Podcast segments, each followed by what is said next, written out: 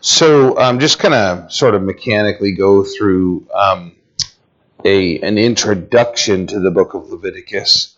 Um, the theme of Leviticus can actually be found in Leviticus chapter 20, verse 26, where the Lord says, You shall be holy to me, for I, the Lord, am holy. I have separated you from the peoples that you should be mine. Now, we shouldn't misunderstand that and think that the Lord is somehow telling us we should be perfect or that we're capable of being perfect.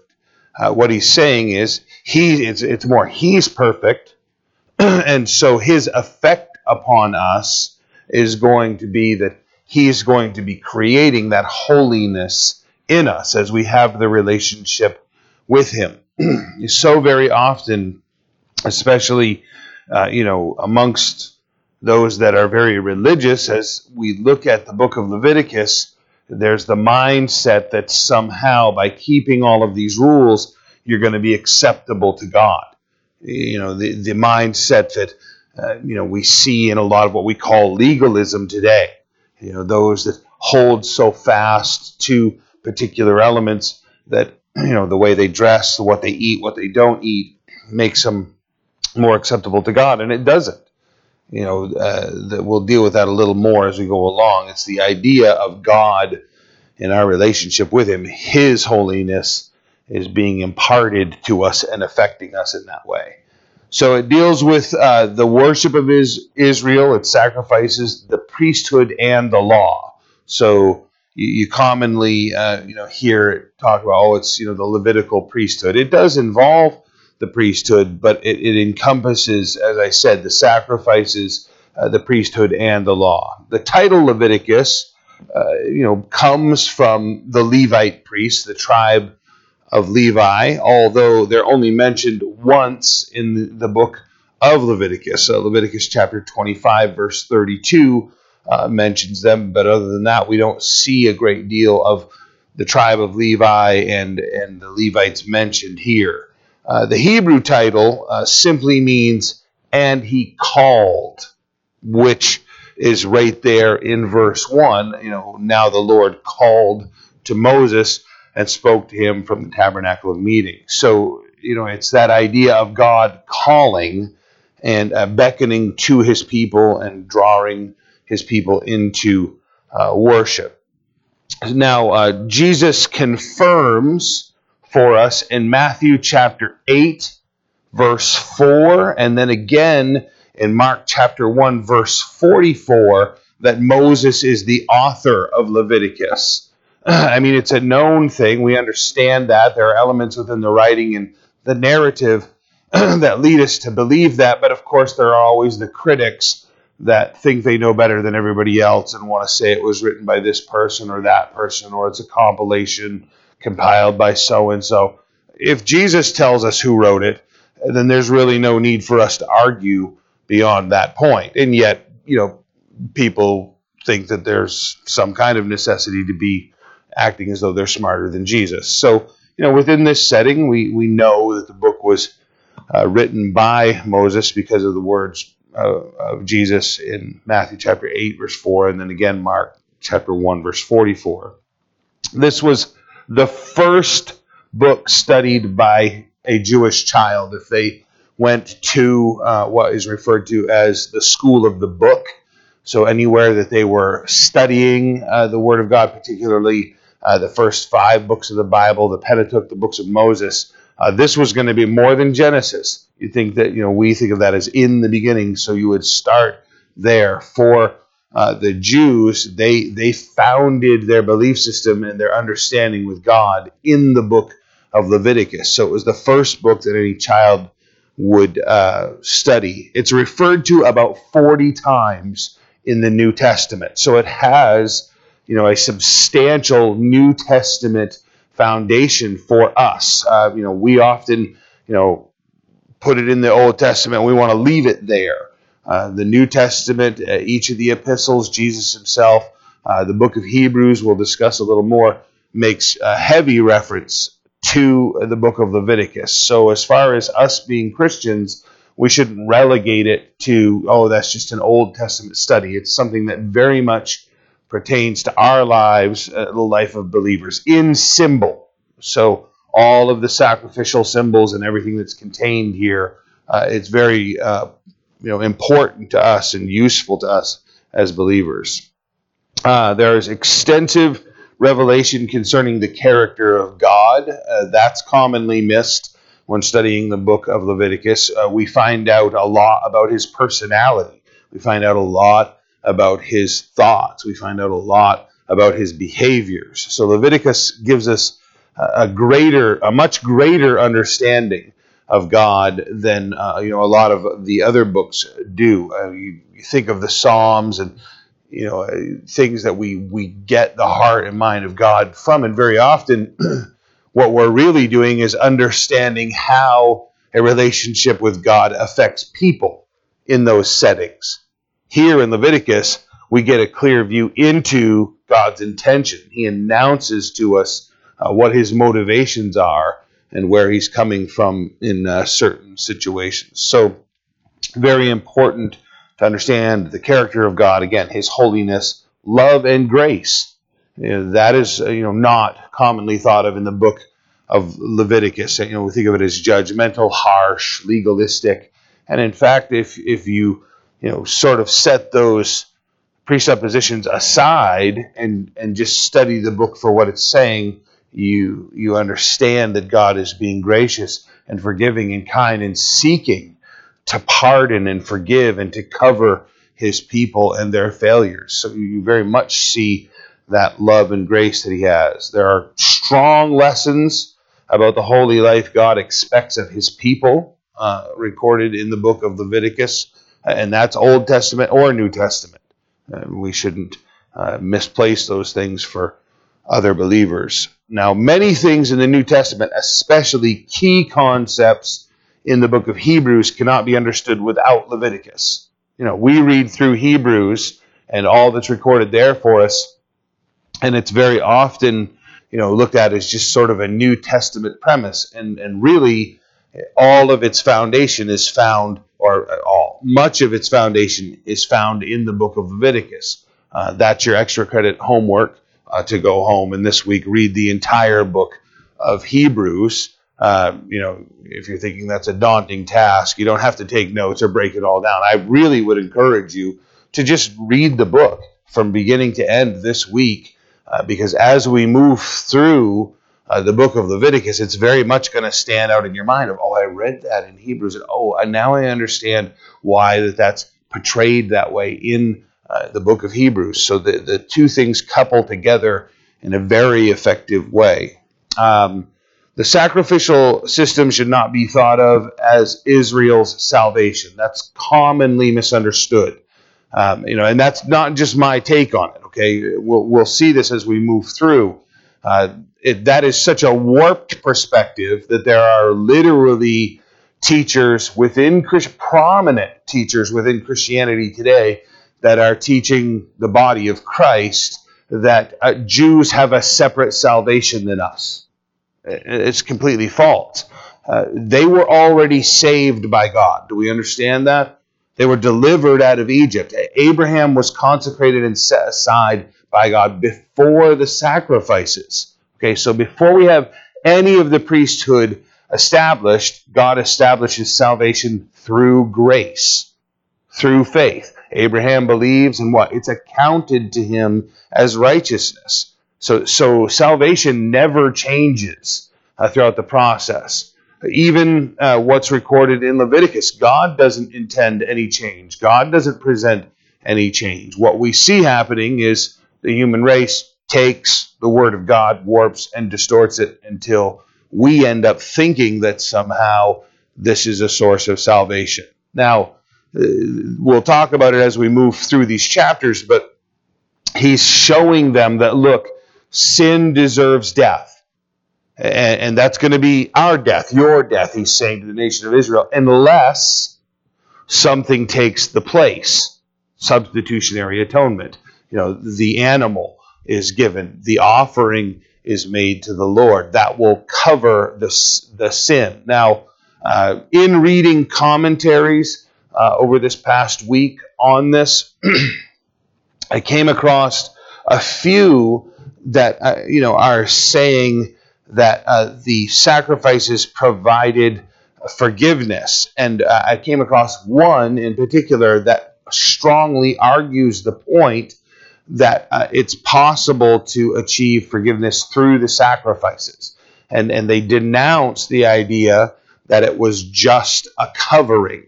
Okay, well we'll talk about it in a moment. Hebrews clearly says that no offering made uh, in the Old Testament was capable of removing sin, that it functioned as a covering, and it wasn't until the blood of Jesus Christ that you had the removal of the sin. Okay, uh, you know, everybody then wants to get in big philosophical debates about, well, how were they forgiven in the Old Testament? Uh, through the blood of Jesus Christ. In the Old Testament, they were forgiven through the blood of Jesus Christ. All of those sacrifices, right, were symbolic of the sacrifice that was in Jesus. So if they come in the trueness of faith to God, obediently performing the Old Testament animal sacrifice or, or grain offering or whatever they did, then they're trusting in God's plan. Jesus arrives and fulfills all of those things. So in the end, it's Jesus Christ's sacrifice that even in the Old Testament was removing their sin by the covering that an animal offered. Is that confusing enough for you? So here, I'll try to confuse us some more as we move on. Um, so um, let's see. If uh, fellowship with God was disrupted uh, or they wanted to deepen their commitment to the covenant, then they could do so through the sacrifices. That's uh, the offering that was uh, presented to them uh, in the in the first chapter when you you start there at verse one, and I if you're uh, ready for this, I'm just going to skip over the top of a lot of things in order for us to gain a, a better understanding of the bigger view here. In chapter one, if you read verse one again, it says, "Now the Lord called to Moses and spoke to him from the tabernacle of meeting, saying, Speak to the children of Israel and say to them." Uh, when any of you brings an offering to the Lord, you shall bring your offering of the livestock, of the herd, and of the flock. If your offering is a burnt sacrifice of the herd, uh, let him uh, of uh, offer a male without blemish. Uh, he shall offer it of his own free will at the door of the tabernacle of meeting before the Lord. Then he shall put on the head of the burnt offering. I put his hand on the head of the burnt offering, and it will be accepted on his behalf to make atonement for him. So, uh, this concept of placing their hand on the head is the, the symbolic transfer of their guilt. Um, they, they would come, and later the practice developed where they would bring the offering and present it to the priest. They would place their hands on the head of the animal and they would confess their sin. So they're transferring to the animal symbolically their guilt. And in that, their confession that this is why this animal has to die. Now, no matter how calloused we might be, uh, when an animal is literally in front of you dying for what you've done, that's going to have an effect upon your heart. Uh, you know, an animal losing its life for what you or I has done would, would be a, a traumatic experience for us. And that's God's intention. Not to be cruel to animals, not to do something inhumane, that we would understand I deserve this. That, that, that should cause uh, the worshiper, when they leave, to, to be guarded and try to protect against future occasions. I mean, if you've eh, brought a lamb and it's been killed on your behalf, I mean, you're going to have art, especially now, now, even if you've, you know, worked on farms and you're sort of callous towards animals and you don't really have a big emotional, they're not like a pet, okay? So go the other direction with it. That animal has an intrinsic value to you. You're, you're, you're that's money. When you're making that sacrifice, that's a loss to you. Uh, if only I had controlled myself. If only I had not failed in this area, I could have kept this thing. This, this would have been valuable to me. And now I have to watch it lose its life because of what I've done. So God's intention is to translate the gravity back to our mind, back to our heart, so that we then begin to function in control of ourselves. That, that's why it's so significant when we take communion together to be very reflective about what Jesus Christ gave for us. Uh, to consider this is body and blood of our Lord and King who sacrificed himself on my behalf. Uh, you know, his continual offering. Now, the burnt offering that's being referred to here in chapter 1, as we look at this, that's the idea of consecration. Uh, that that the whole of the offering is made to the Lord. He's the one that receives it. Uh, the, the the worshiper doesn't get any portion for themselves. The priest doesn't get any portion for him. The whole thing is burned and consumed on behalf of the Lord, and, and so they could consecrate themselves by offering the animal. Uh, you know the usefulness of coming and saying, "This animal, I want the whole thing." uh, given up to the Lord. As it's burned up to Him, it's the idea of I would have offered myself, but obviously I would be useless to the Lord if, if that were the case. Give the animal, it's burned up to the Lord. Now you are obligated to give your whole self to the Lord. So it's a very significant offering that's made. So if we move on down to verse 10, it says, If his offering is of the of the flock of the sheep uh, or of the goats as a burnt sacrifice, they shall bring a male without blemish.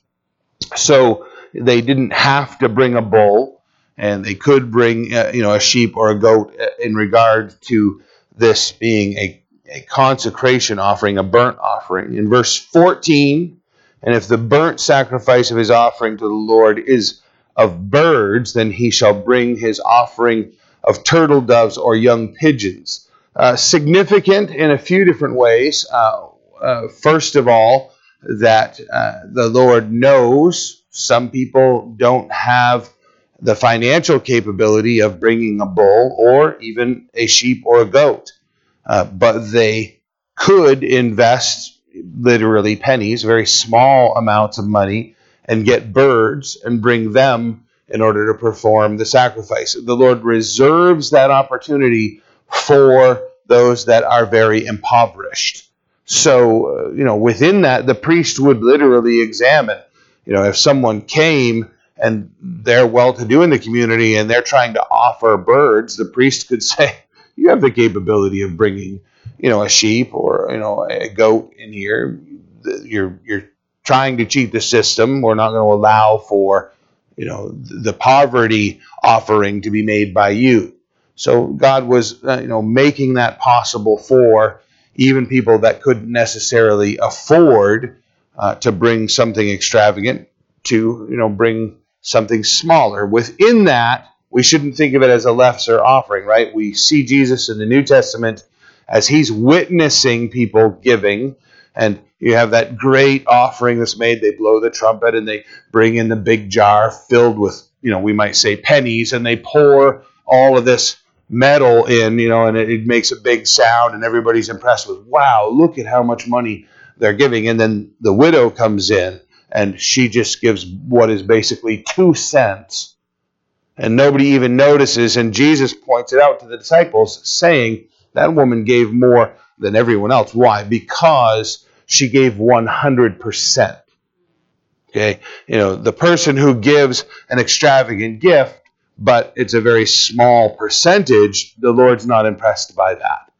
You know, listening to Joe Focht, he's pastor of Calvary Chapel in uh, Philadelphia, and there Joe is saying, you know, some of you guys, and they literally do, some of you guys are making like $12 million a year.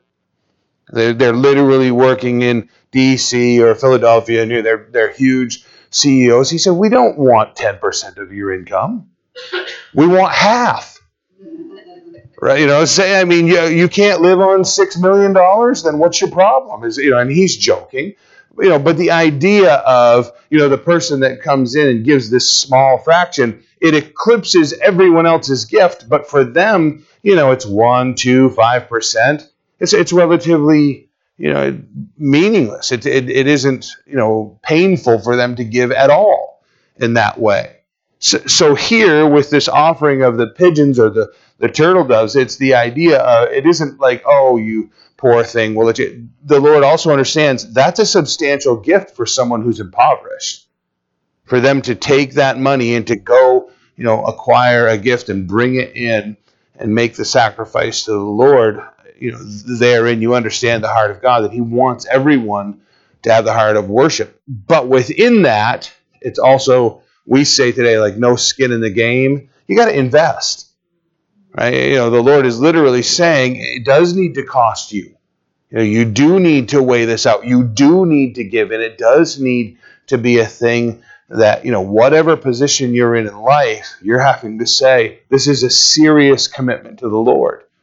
You know, like I say, the, the person next to us might be giving great abundance and it, it's harmless to them in their circumstances where we're giving something really small and meager, and yet it, we're digging deep in order for that uh, to take place. Uh, so the Lord wants us all uh, to be involved in this worship and also to invest in the process.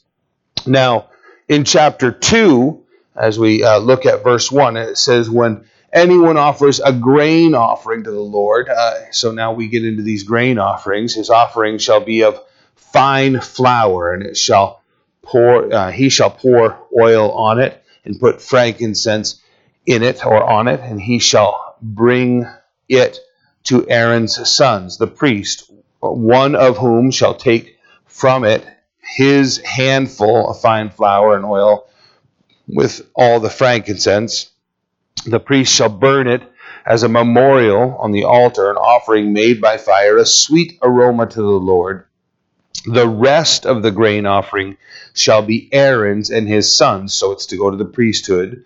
It is most holy of offerings to the Lord made by fire. Now, if you're reading from your King James Version here, it says, you know, meat, not grain, but then it goes on to say of fine flour. So that was a common description of grain and flour that was made from grain was to refer to it as meat.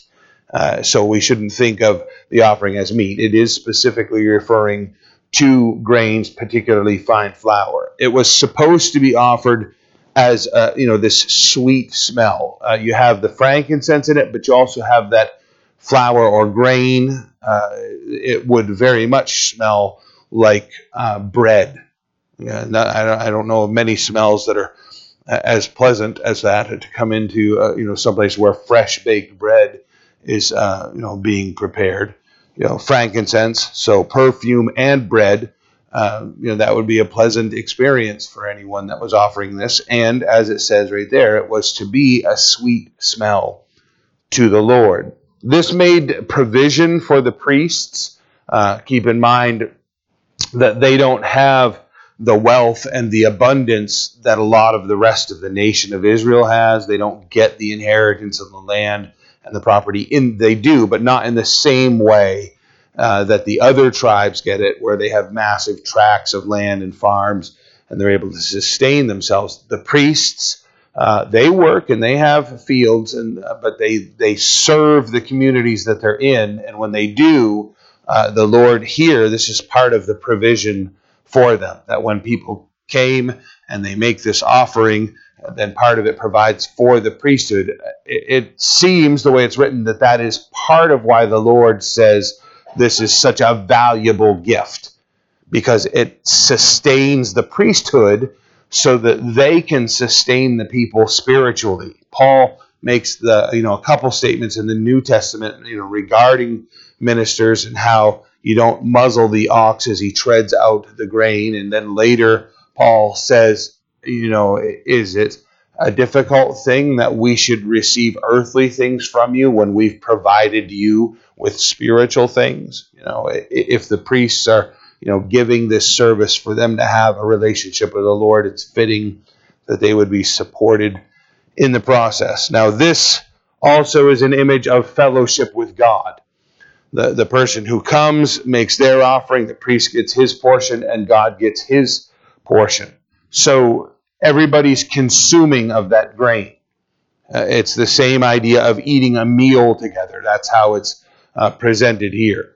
Uh, in this culture, uh, that was most significant. To get invited to someone's home and be there to share a meal with them was a great honor. And, and uh, it was thought of as everyone that was eating that meal, meal together was becoming one.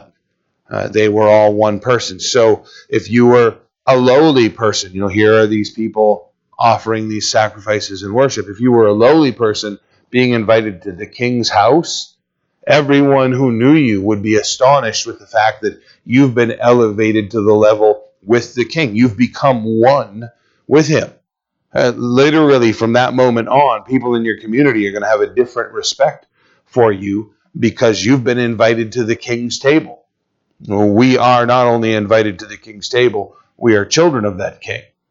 We've been adopted into that family as New Testament believers. So, you know, very reflective of the relationship with God and, and the way that He'll reach down into the humblest of circumstances and embrace those that belong to Him, uh, making them at one with Himself. In verse 11, uh, it continues there in chapter 2 No grain offering which you bring to the Lord shall be made with leaven. So, uh, you know, when it was, uh, you know, an offering uh, that was for sin, uh, n- not just fellowship, uh, you shall not burn it with leaven, for you shall burn no leaven nor any honey in an offering made to the Lord by fire. Uh, New Testament image of leaven and the way that they've come to understand it as being equal to sin. You know, they, they at the Passover were to remove the leaven from their homes. Uh, they actually developed it into a game for the children where they would hide at least one small pouch of yeast somewhere in the home and, and they would search for it. And it would be, you know, under a chair, tucked in a corner, and everybody would go searching around and they would eventually find it. And they would give the biblical lessons of how leaven is like sin and how if you introduce a small amount, it's going to spread through everything, right? We hear the New Testament telling us, you know, a little leaven leavens the whole lump. You can't introduce sin into your life and not have it permeate everything. So if we're going to make an offering to the Lord in this way, there can't be any leaven mixed in with it. It needs to be pure. Honey also, uh, you know, nothing that would sweeten it. It needs to be strictly for the Lord, and also honey, uh, you know, has a certain uncleanness uh, to it. Uh, just to get graphic about it, I mean, the bees are puking that up, so um, you know, filling each of those pods for it. So that's not something the Lord wants uh, made with His sacrifices. Just wanted to be as gross and as graphic as I could in that moment there. so um, now in chapter three uh, right at the beginning, uh, verse 1 uh, when his offering is a sacrifice, uh, a peace offering, if he offers it uh, of the herd, uh, whether male or female, he shall offer it without blemish before the Lord. So it can't be you know, any damage to it. God doesn't want your leftovers. You know what I'm saying? There's that old uh, joke that preachers uh, used to tell when I was growing up. You know, there's the farmer, local farmer, and uh, you know, the cow had uh, given birth to twins, and uh, so the farmer announces to his wife, you know, made a decision. Uh, we're going to give one of those calves uh, to the Lord uh, when you know it's old enough. That's that's our offering to the Lord, and uh, you know I know it's costly to our family, but I want to give to the Lord in that way. And you know, several weeks later, the farmer comes to the house and and he's looking all somber, and the wife says, Well, what's wrong? Why are you so down? He said, Oh, it's really terrible, but the Lord's calf just died. You know, you know, you don't give to the Lord uh, from the leftovers, from the dead, from that which has been maimed. And, and to this day, people still do that. You know, they, they, they, they bring something that, you know, goodwill wouldn't even accept, but they want to make sure that the Lord gets it. You know, it's an odd sort of thing.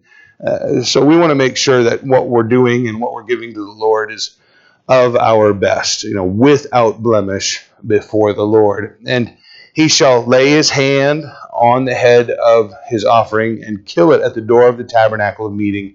And Aaron's sons, the priests, shall sprinkle the blood all around the altar. Now, excuse me, this again, the laying on of the hands. In uh, the New Testament, Paul tells the young pastors that he's uh, training up not to lay hands upon anyone too soon. That uh, they must first be tested. Uh, he talks about how deacons should not be allowed to serve as deacons until they have first been tested. Uh, you want to see uh, the commitment. You want to see the service. You want to see that they're going to follow through. Uh, he specifically says of pastors that they shouldn't be a new convert. No novice should be uh, made a pastor, is what uh, Paul says, unless they would fall into the same snare as the devil, pride. Uh, that someone was in the world and they were quickly converted and thrust into being a pastor somewhere, pride would be the temptation, right? Uh, any of us that have walked with the Lord for a number of years know uh, there's a great death of our flesh that takes place over time. There, there is a humility that is sort of beaten into us or beaten out of us, however you want to look at that. The pride's beaten out and the humility's beaten in. I, I mean, you have to be broken in the process. Uh, you know, so so this idea of the transferring, you know, laying hands upon, Paul is telling those young pastors in the New Testament, you don't want to lay your hands on somebody too soon, you know, for blessing, because it could come back as curse if you're going to send them out. Your authority, your position, you know, my, you know, pastorate laid upon somebody else, and then they go out and quickly fail uh, that's that's a thing that uh, you, you don't want to see defaming Christ in the process. So here again, that same idea of you know the transference of guilt upon the animal. In uh, 1 Peter uh, chapter 1 verse 19 we read but with the precious blood of Christ as of a lamb without blemish and without spot he was offered on our behalf. That that was uh, the, this Old Testament requirement for the sacrifice that it could it had to be without spot or blemish. It could not have a birth defect, something that it was born with that would cause it to be undesirable. Uh, and, and, oh well, this one isn't something that we would want. We'll give that one to the Lord. Uh, couldn't have a, you know a blemish that had, as I said, occurred later you know, it's been torn by an animal, it's been damaged, uh, it, you know, it's suffered uh, some injury or illness along the way.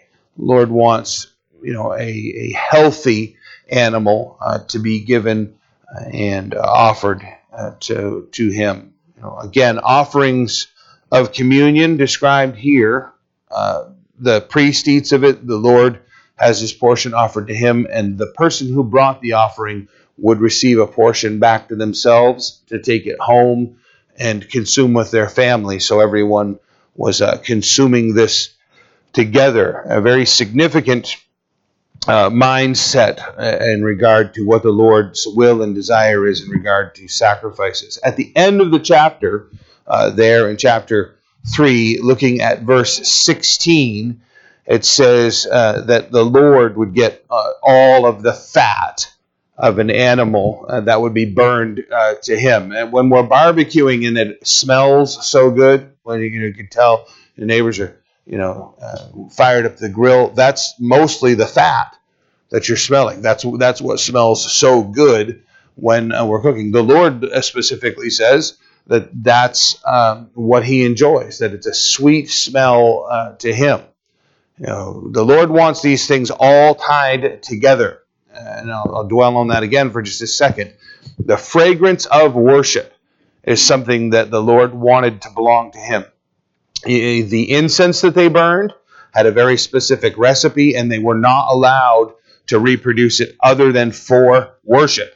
Uh, the uh, anointing oil that the priests had poured over them, again, very similar recipe, and no one else could reproduce it. Uh, these offerings made and the fire consuming the fat, you know, the whole place is going to smell like very uh, beautiful incense and perfume and uh, barbecue.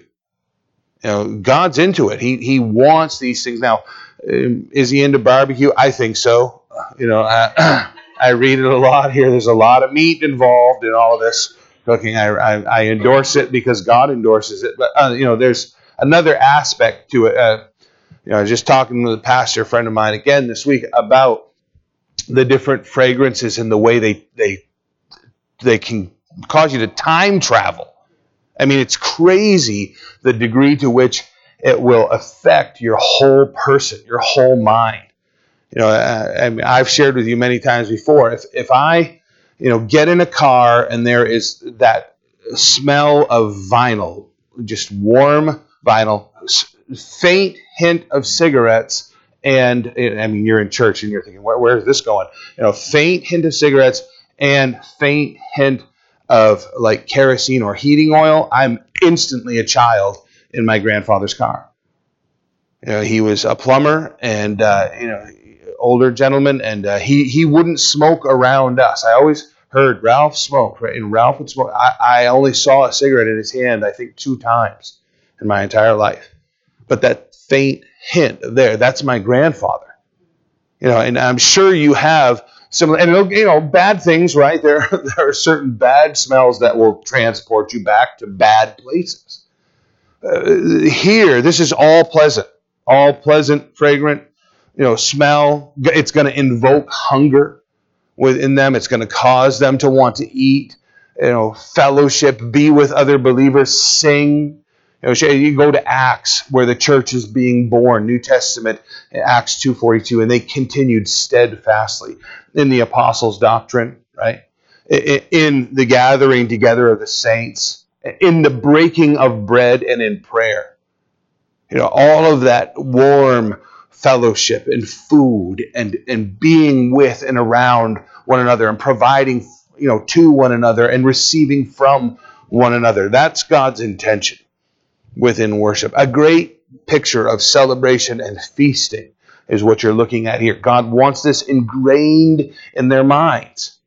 You, know, you come back into the city and you can smell the sacrifices occurring. Oh, there's the fragrance of you know the incense that's burning. It is going to trigger a whole bunch of things in their mind, no matter where they are in the world. You know, these things are going to hint them back to God. So, uh, you know, they have these requirements. The Lord's going to receive the fat. That's what's going to be burned to him as part of the fragrance. At the end of that chapter, it says, You shall eat uh, neither the fat nor the blood. So God is uh, putting that protection uh, in place for them so that they aren't, uh, you know, consuming things that are unhealthy for them. Chapter 4, verse 1 Now the Lord uh, spoke to Moses, saying, Speak to the children of Israel, saying, If a person sins unintentionally against any of the commandments of the Lord in anything which ought not to be done, and does any of them, if the anointed priest sins, uh, bringing guilt on the people, then let him offer to the Lord for his sin which he has sinned, a young bull without blemish as a sin offering. And then we get a lot of description that follows there but particularly focusing on sin. Uh, sin is taken from that idea of missing the mark. Uh, so uh, the the uh, King James scholars uh, adopted and used the word sin uh, because it was the unintentional missing of the mark, and there was a game that had been developed. you know, it becomes archery where they're shooting at a target initially it was a pole with a hoop on top of it, and the archers would shoot through the hoop at the top of the pole. And if they missed, then they would say, Ah, you've sinned, meaning you intended to shoot through uh, the uh, hoop, but you had unintentionally missed the mark. Uh, so it paints a picture for us uh, that there has been a target established and uh, that we are missing that target. We're missing the mark. Hence the term sin, simply to mean missing the mark. They, they uh, you know, didn't intend to miss the mark is uh, what's being referred to there. So, you know, many of these ideas that are presented here throughout uh, this this idea of sin are worthy of uh, looking at. Uh, in Matthew chapter 26, verse 41, it says, Watch and pray lest you enter into temptation. The spirit indeed is willing, but the flesh is weak. Those things that we want to do, those things we want to hold to, but we, we miss the mark. We fully intend to do better as believers, but we don't. That's a sin. We're, we're missing the mark, is what's being described there. You know, the mark is perfection. That's what the Lord has set out for us. You can see in Matthew chapter 5, verse 48 Therefore you shall be perfect, just as your Father in heaven is perfect. We can't achieve that. As much as we would like to try, as much as we would aim for that, in the end, we're not capable of uh, you know performing those things. Even the simplest of things. Consider Matthew chapter five, verse fourteen. You're the light of the world. A city that is set on a hill cannot be hidden. We're supposed to bring this message and bring this uh, light to the world, and we fall short of that. You know, those occasions where you know somebody actually sees our our own humanness, our true colors shining through, rather than Christ. That's falling short of the mark.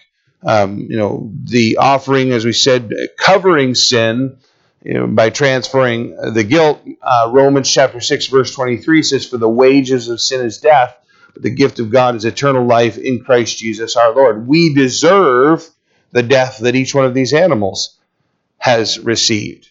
And the Lord took upon himself uh, the, the uh, payment for that sin. So here, if they've unintentionally sinned and they come and they present their offering, transfer the guilt to the animal, and it's sacrificed on their behalf, the sin is covered.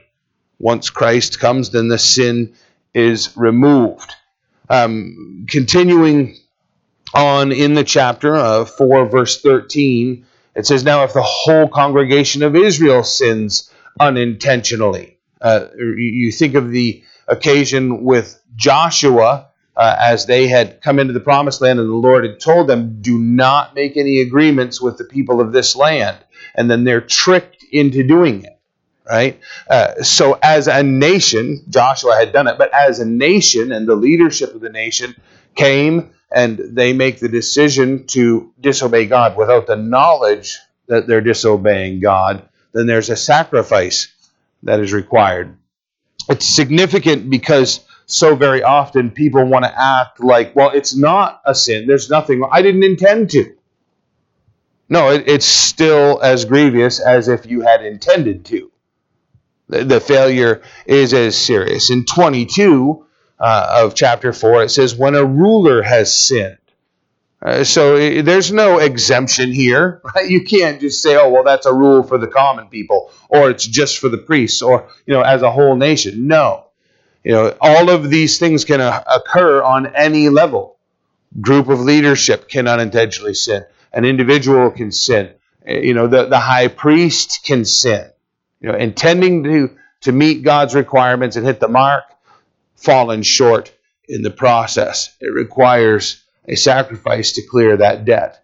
Uh, 27 puts us into that category. Uh, 4 verse 27 If any one of you of the common people sins unintentionally by doing something against any of the commandments. And then the requirement is given, uh, interestingly enough, a female is to be brought uh, without blemish. Um, lots of commentary and thought on why it's a female rather than a male. Uh, we don't really have any explanation there, um, but the common uh, people have an opportunity to be made right with the Lord. You can see at the end of verse 31, so the priest shall make atonement for him, and it shall be uh, forgiven him. So God very much wants to forgive and pardon. Now, look at chapter 5 at verse 1.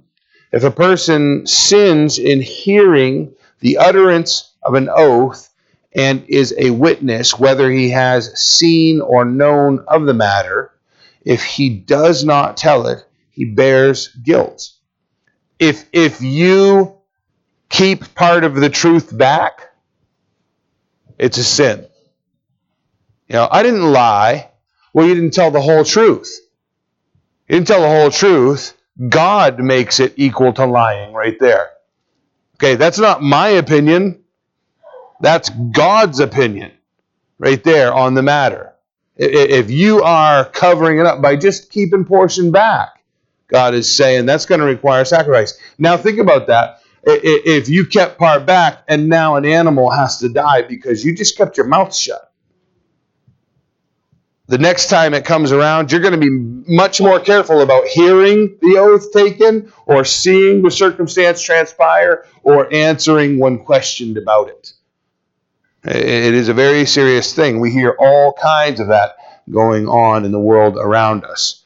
If a person touches anything unclean, and the list is long there, right? Mostly focus around the things that have died. Don't touch unclean animals. Don't touch uh, uh, an animal that has died. Don't touch a human being that has died. It will make you unclean, and there's a sacrifice uh, that is uh, required for it. In verse 4, if a person swears, speaking thoughtlessly with his lips, to do evil or to do good, whatever it is that a man may pronounce by any oath, and he is unaware of it, then he realizes it, then he shall be guilty in any of these matters. Will you do this or that for me? Absolutely, I will do that for you. Then you find out what time and where and how much it's going to, and you go, oh, I'm not going to do that. Then you've failed in the circumstance. And the Lord is saying that there's a re- there's a requirement that has to be paid as a result. This is this is summarized in the New Testament by Jesus saying, "Let your yes be yes and your no be no." Okay, which also means you need to ask the questions on the front end before you make the commitment. You know, don't be a person that just always says, "Absolutely, count me in, write my name down," and then fades away from that commitment later. You know, investigate, slow down, understand what you're committing yourself to before you say yes. You know where that happens you know, 51% of the time? Weddings. At the altar. Oh, I promise. And then not so much. Yeah, 51% of the time. I can't think of a more grave oath taken that people fail at. Very, very damaging, not only to the individual, but the family and the culture as a whole. Look at verse 11. But if he is not able to bring uh, two turtle doves or two pigeons, then he who sinned shall bring for his offering one tenth of an ephah of fine flour as a sin offering. He shall put no oil on it, nor shall he put frankincense on it, for it is a sin offering. God again doesn't want anything mixed with the offering, like Jesus Christ had no admixture to uh, his sacrifice. As far as the sweetness goes, that which makes it easier to take, okay, right? We say a spoonful of sugar makes the medicine go down. Jesus was about to be offered up as a sacrifice, and they tried to give him a massive pain reliever, right? Vinegar mixed with gall. When he tasted it and realized, oh, that's pain reliever, he refused it and he took the offering of sacrifice full force no, no sweetness involved, no sin and no sweetness involved in Jesus' sacrifice. He went to the cross, experienced. He also needed the clarity of mind, right? To say the seven things from the cross which directly correspond with the seven bowls of wrath that are poured out upon a God hating world during the book of Revelation. He had the clarity of mind to follow through on all of that. So no no admixture within that. Now, uh, here at the end, uh, you can see again at verse 16 uh, that it says, And he shall uh, make restitution for the harm he has done in regard to the holy things. So if he's taken from the Lord or he's uh, not given of the sacrifice that he was supposed to, or if he's taken from others and it needs to be repaid to them that he has done in regard to the holy thing, and shall add one fifth to it to give it to the priest. So the priest shall make atonement for him with the ram of the trespass offering, and it shall be forgiven him. Knew you were supposed to, didn't. Knew you were supposed to bring a certain offering and only brought a portion or didn't bring it at all. And then it's found out that you knew and now you're going to bring it. You got to add 20% to that.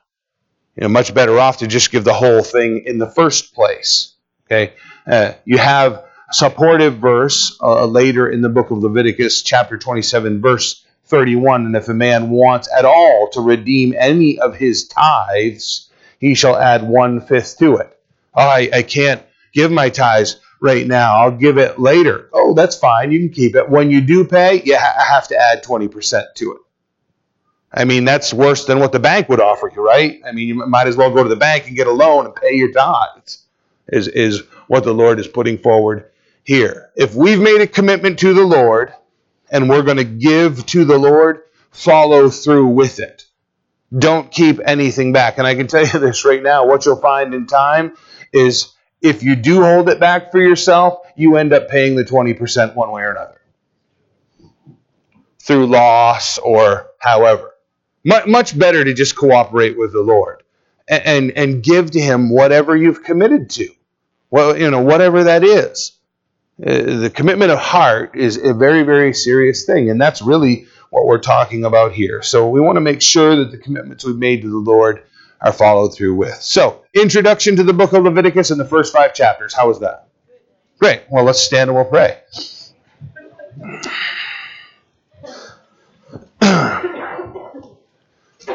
You can look at all the details of the offerings that are made uh, and how each one of them is supposed to transpire. But the theme uh, that is laid out here is exactly what we've described this morning. God wants to be with his people, and uh, he's already redeemed them, right? He's already uh, redeemed Abraham, and he's already redeemed them as a people from the nation of uh, Egypt and delivered them out of their bondage. And now this is all about them maintaining their relationship with the Lord. So much easier to maintain our relationship with the Lord today. Amen. Just just be with him. Just go to him. Just listen. Just open your heart and let him speak. Father, we thank you so much for your word. We thank you for your graciousness. I do pray that you would help us to get home safely, Lord. Uh, the roads being as they are, I pray uh, that no one would have any difficulty uh, today. I just pray that wouldn't even be freezing, that would it'd be clear and we'd be able to go home uh, without any thought or concern. Watch over us, protect us, guide us, use us as your children until we're together again. I pray in Jesus' name. Amen.